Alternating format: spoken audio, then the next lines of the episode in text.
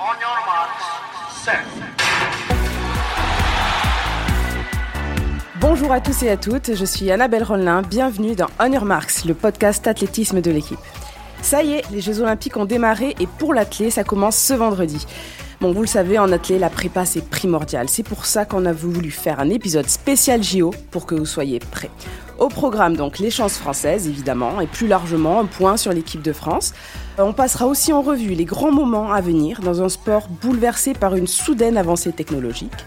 On fera un récap des records du monde qui peuvent tomber à Tokyo et en fin d'épisode, on vous fera part des athlètes qu'on a repérés et sur qui il vous faudra garder un œil pendant ces JO. Pour balayer l'actu shot dans cet épisode spécial, je suis avec notre reporter Romain Donneux. Bonjour Romain. Bonjour Annabelle. Et de l'autre côté du globe, pendu au téléphone entre deux navettes, entre deux médailles, notre envoyé spécial à Tokyo, Marc Ventouillac. Merci d'être avec nous. Bonjour Annabelle, bonjour tout le monde. Messieurs, à vos marques. Au moment où vous écoutez ce podcast, l'équipe de France d'athlétisme est à Kobe en camp d'entraînement euh, préparatoire et les athlètes qui entrent en lice vendredi commencent à rejoindre le, le village olympique de Tokyo. C'est bien ça, Marc? Les premiers doivent arriver euh, aujourd'hui même, me semble-t-il.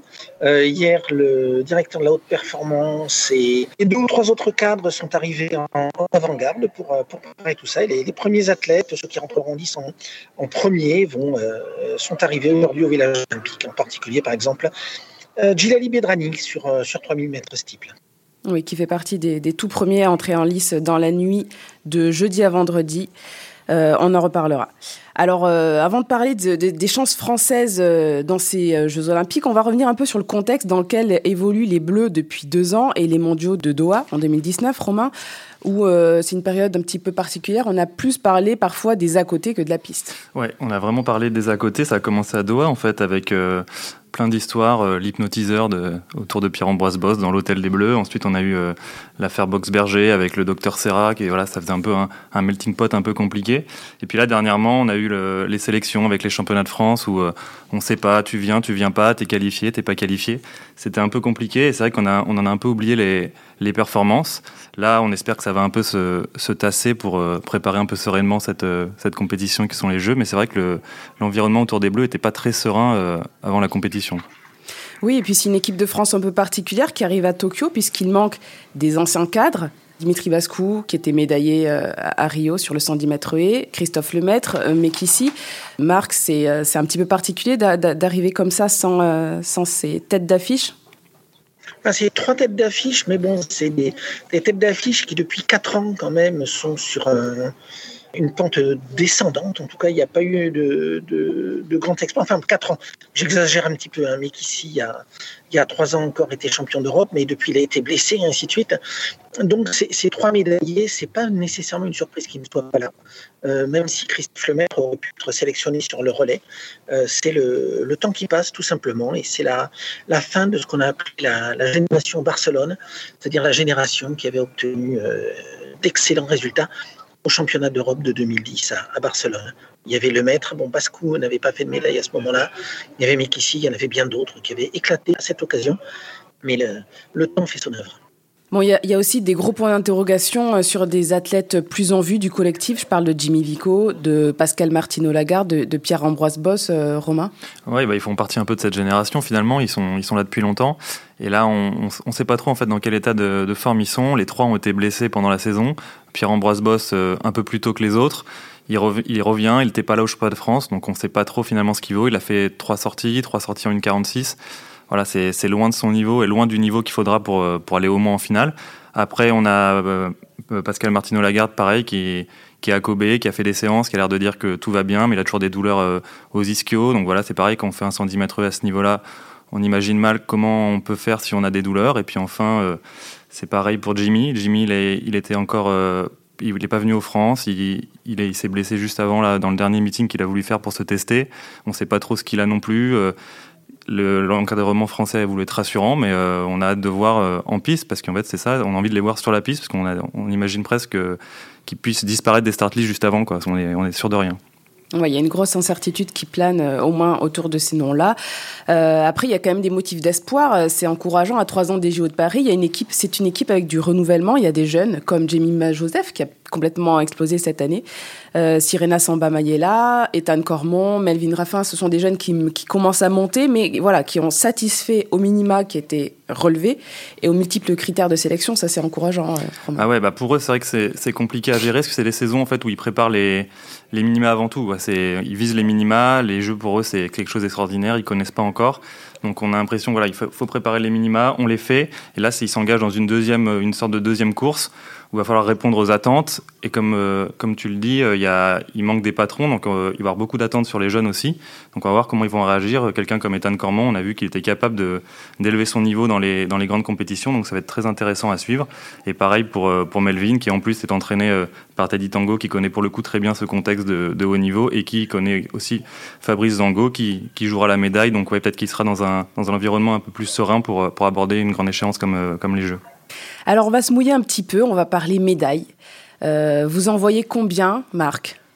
Je commence par vous. Maximum pour l'équipe de France d'athlétisme, deux. D'accord. Deux, pourquoi? Parce qu'il n'y a pas beaucoup de, chances réelles, il n'y a pas beaucoup de chances sérieuses.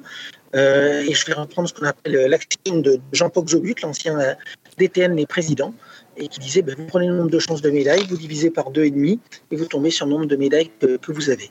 On en a listé cinq, et encore en comptant large, des chances sérieuses de médailles ses grosses chances de médaille, c'est Kevin Mayer d'abord. Mais Kevin Mayer, premièrement, maintenant, il a un adversaire de taille qui s'appelle Damien Warner, le Canadien, qui a réalisé près de 9000 points euh, lors du meeting de Godzis.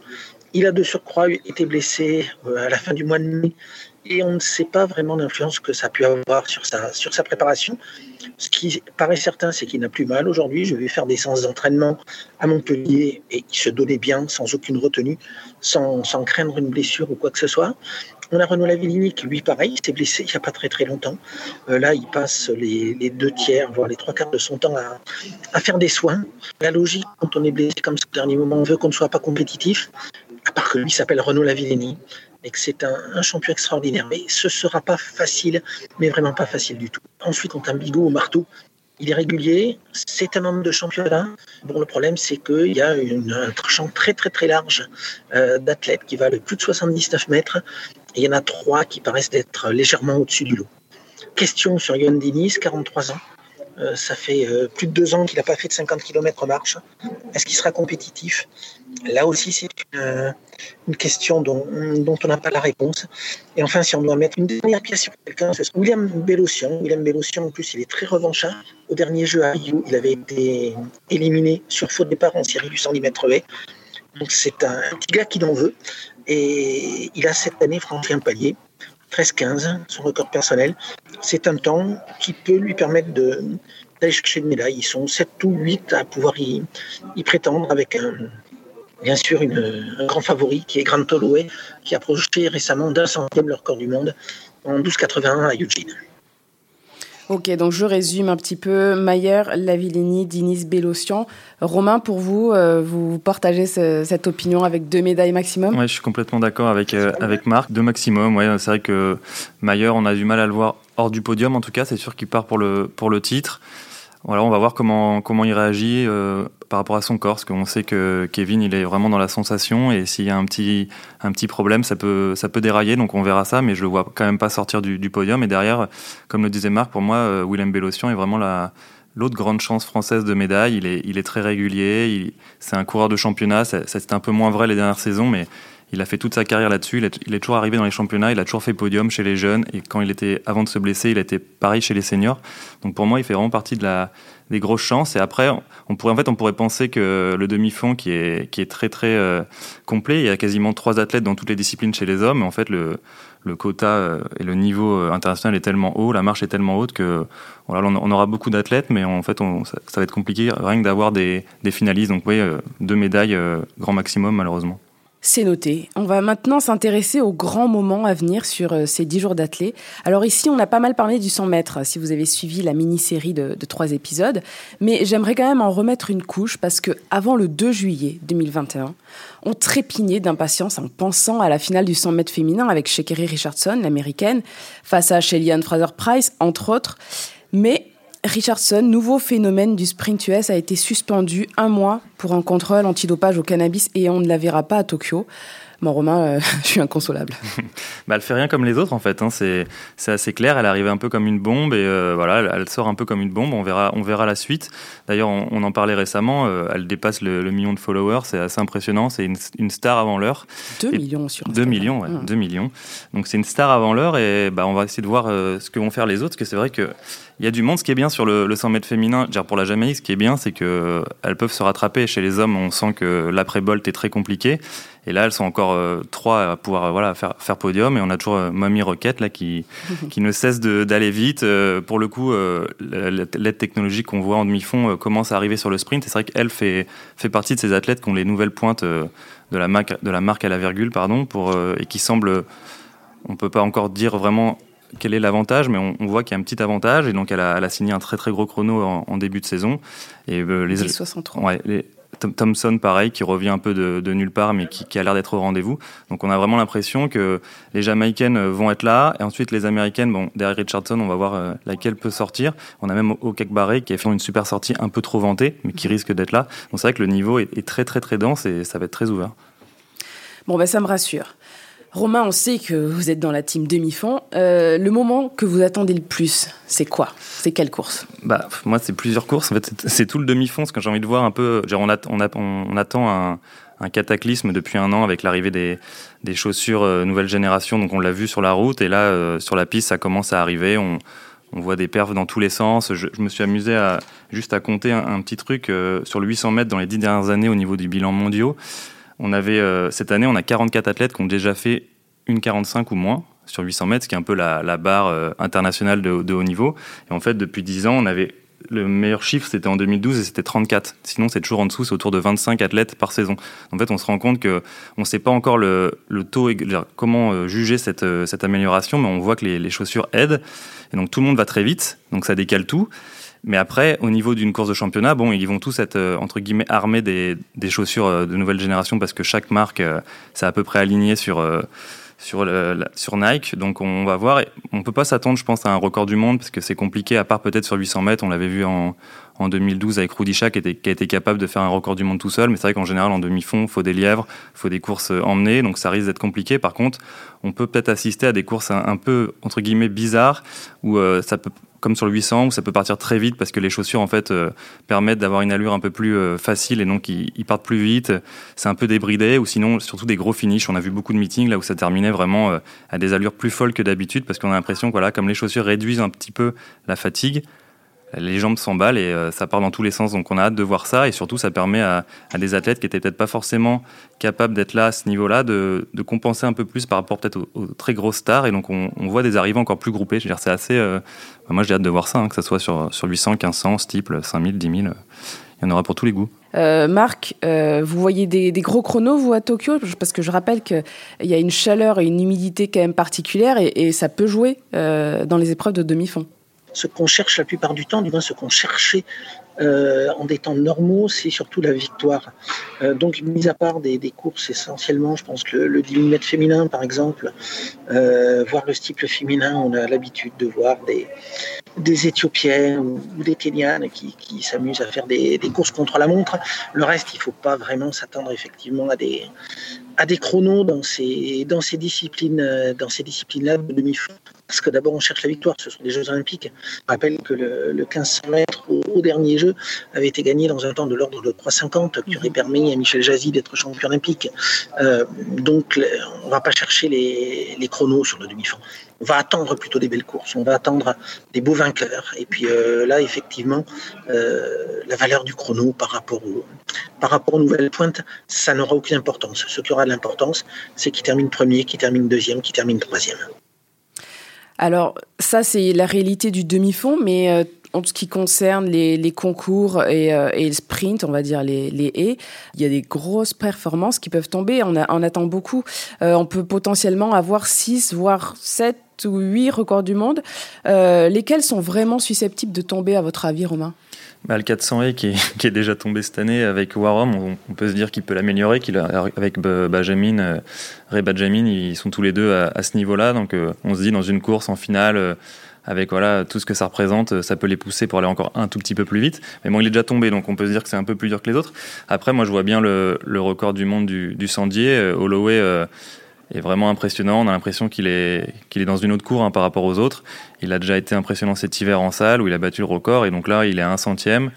On se dit, voilà, pourquoi pas, quand tout est réuni, si les conditions sont bonnes ça doit pouvoir le, ça doit pouvoir le faire pour lui. Et après, oui, il y en a, il y en a partout. On parlait tout à l'heure de, de, la hauteur féminine, qui, voilà, Mandukit qui annonce qu'elle aimerait peut-être le battre. Bon, euh, ok. Euh, c'est et les sauts. C'est vrai que sur les réseaux, on voit beaucoup Teddy Tango qui s'amuse à, à chaque fois à pronostiquer en disant vous allez voir, vous allez voir, euh, mon, mon athlète Hugues Fabrice Zango va battre le record du monde. Ou est-ce que ça sera Rorach chez les filles? C'est vrai que c'est là aussi, ça, c'est très très ouvert et on sent que ça peut tomber à, à tout moment. Ouais, Marc, euh, vous partagez cet avis? On, a aussi le javelot, euh, la perche, pourquoi pas avec du plantis. Euh? Juste un petit mot, il y a une discipline qu'il ne faut pas oublier, c'est le poids masculin. Cruiser, l'américain, a déjà battu le, record du monde d'une fois cette saison. Enfin, il a battu le record du monde, hein, que ce soit une fois, dix fois, vingt fois. C'est pas grave. Il a battu le record du monde. le poids, c'est une discipline les plus spectaculaires, bizarrement. Enfin, bizarrement rapport aux habitudes. Euh, il y a plusieurs athlètes qui sont de très très haut niveau qui sont à un niveau proche des, 23 mètres. Et donc ça, ça peut pousser Cruiser à aller encore plus loin. Euh, quant à la perche, comme je l'ai dit, la descente d'émotion qu'à une fois qu'un athlète a battu le, est devenu champion olympique, c'est facile ensuite d'aller pour demander une barre à, à 6 mètres 20 ou, plus. Donc je ne parierai pas nécessairement sur, euh, sur ça. Parce qu'une fois que Duplantis, parce que c'est le grand favori, sera champion olympique, arriver à se remettre dans le, le contexte d'aller chercher le record du monde, ce sera peut-être pas si, si, si facile que ça. Ouais, ce sera peut-être un petit peu trop, même pour lui. Euh, dernier point, avant de vous laisser repartir, nous compter ces JO, Marc. Si vous aviez une pièce à mettre sur un nom français ou étranger, peu importe, un athlète ou, ou plusieurs athlètes en dehors des radars, mais une grosse cote qu'il faudrait surveiller pendant ces Jeux, ce serait qui? Alors, en dehors des radars, moi, je, vous sortirai deux noms. Euh, le premier, ce serait Ethan Cormon. La perche est une discipline qui est ouverte cette année pour le podium. Alors, la première place, c'est du plantis. Euh, mais derrière, ils sont 4-5 euh, athlètes à sauter à 5,90 m. Ça va leur entre 5,90 et 6 mètres. Mais ça ne veut pas dire qu'ils arriveront ce jour-là. Euh, champion d'Europe Espoir, a montré que c'était un compétiteur. Euh, il a un potentiel énorme, d'après ce qu'en dit son, entraîneur Philippe Dancos, qui est le même entraîneur que Renaud Lavilleni.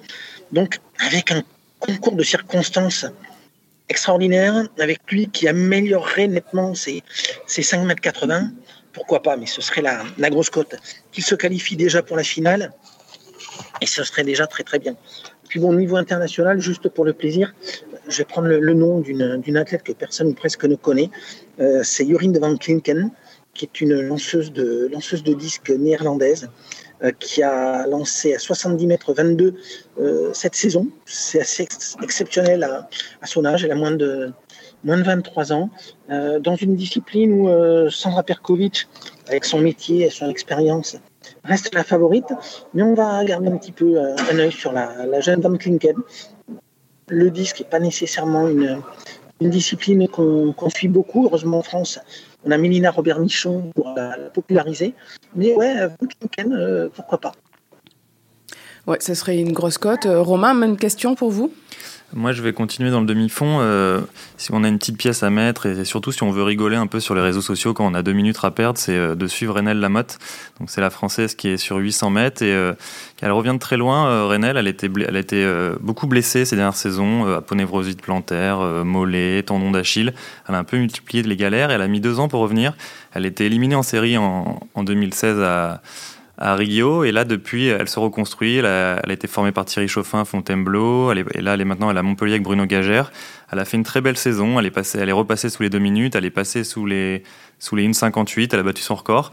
Et en fait, dans une, sur le 800, avec, la, avec Caster Semenya qui n'a plus le droit de courir euh, par rapport à son statut d'athlète hyper androgène, bon, c'est un autre débat et on voilà, on n'est pas là pour en parler, mais ça a ouvert beaucoup de portes en fait. Il y a un nouveau phénomène qui s'appelle Mu, une junior américaine qui effectivement va très très vite, mais justement les juniors, elle connaît pas encore ce contexte de Jeux Olympiques, de compétition internationale, donc ça risque d'être compliqué pour elle de gérer. En fait, derrière, il y a, y a, beaucoup de monde, mais qui dit beaucoup de monde dit qu'une place en finale, et ensuite derrière, on, peut rêver. Et Renel est, est, tout à fait capable de, de se qualifier. Elle l'a déjà fait. Elle a déjà fait finale en, en 2015 euh, au monde. Elle est double vice-championne du monde euh, en plein air, euh, d'Europe, pardon, d'Europe, excusez-moi. Je devance un peu. Et donc, pour moi, elle, elle, peut, elle pourra jouer sa carte et peut-être sortir une médaille surprise. Et sinon, alors on peut mettre beaucoup de pièces, je pense, parce que la, la cote la cote est bonne parce que le, le, garçon a l'air très en forme. C'est euh, Mohamed Katir, l'espagnol. Mhm. Donc en fait, euh, bah, personne ne le connaissait il y, a, il y, a, un an, à moins de vraiment, vraiment euh, regarder les bilans et s'intéresser au plus profond de l'athlétisme espagnol. Mais ça fait un an qu'il est là. Et en fait, là, de cet été, il a battu tous ses records. il a gagné 10 secondes en 2 ans sur 1500, 30 secondes en 3 ans sur 3000 bah, c'est impressionnant. On ne sait pas trop quoi en penser. Euh, les comètes comme ça qui arrivent d'un coup, euh, c'est toujours assez euh, intrigant, surtout en, demi-fond. Donc on va voir la suite, mais c'est vrai que là, il a, il a, il a failli gagner le, 1500 à Monaco. il inquiète tous les plus grands dans chaque discipline, du, du 1500 au 5000. Donc vu la forme qu'il a, il faudra le suivre parce que c'est vrai que là, c'est très impressionnant et je vois pas comment il pourrait pas faire une médaille s'il a toujours la même forme. Eh bien voilà, vous êtes avertis, prenez vos responsabilités. en tout cas, nos, reporters vous ont donné leurs sentiments. Et on va conclure là-dessus. Marc, euh, on va vous lire chaque jour sur le site euh, L'équipe et dans le journal. On vous souhaite de belles émotions. Merci d'avoir été avec nous. C'est un plaisir. Romain, vous avez œuvré cette nuit sur l'équipe.fr. Je vous laisse aller vous coucher. Et à tous, merci de nous avoir écoutés. Profitez bien de ces JO. N'oubliez pas de bien mettre votre réveil. Et à très vite.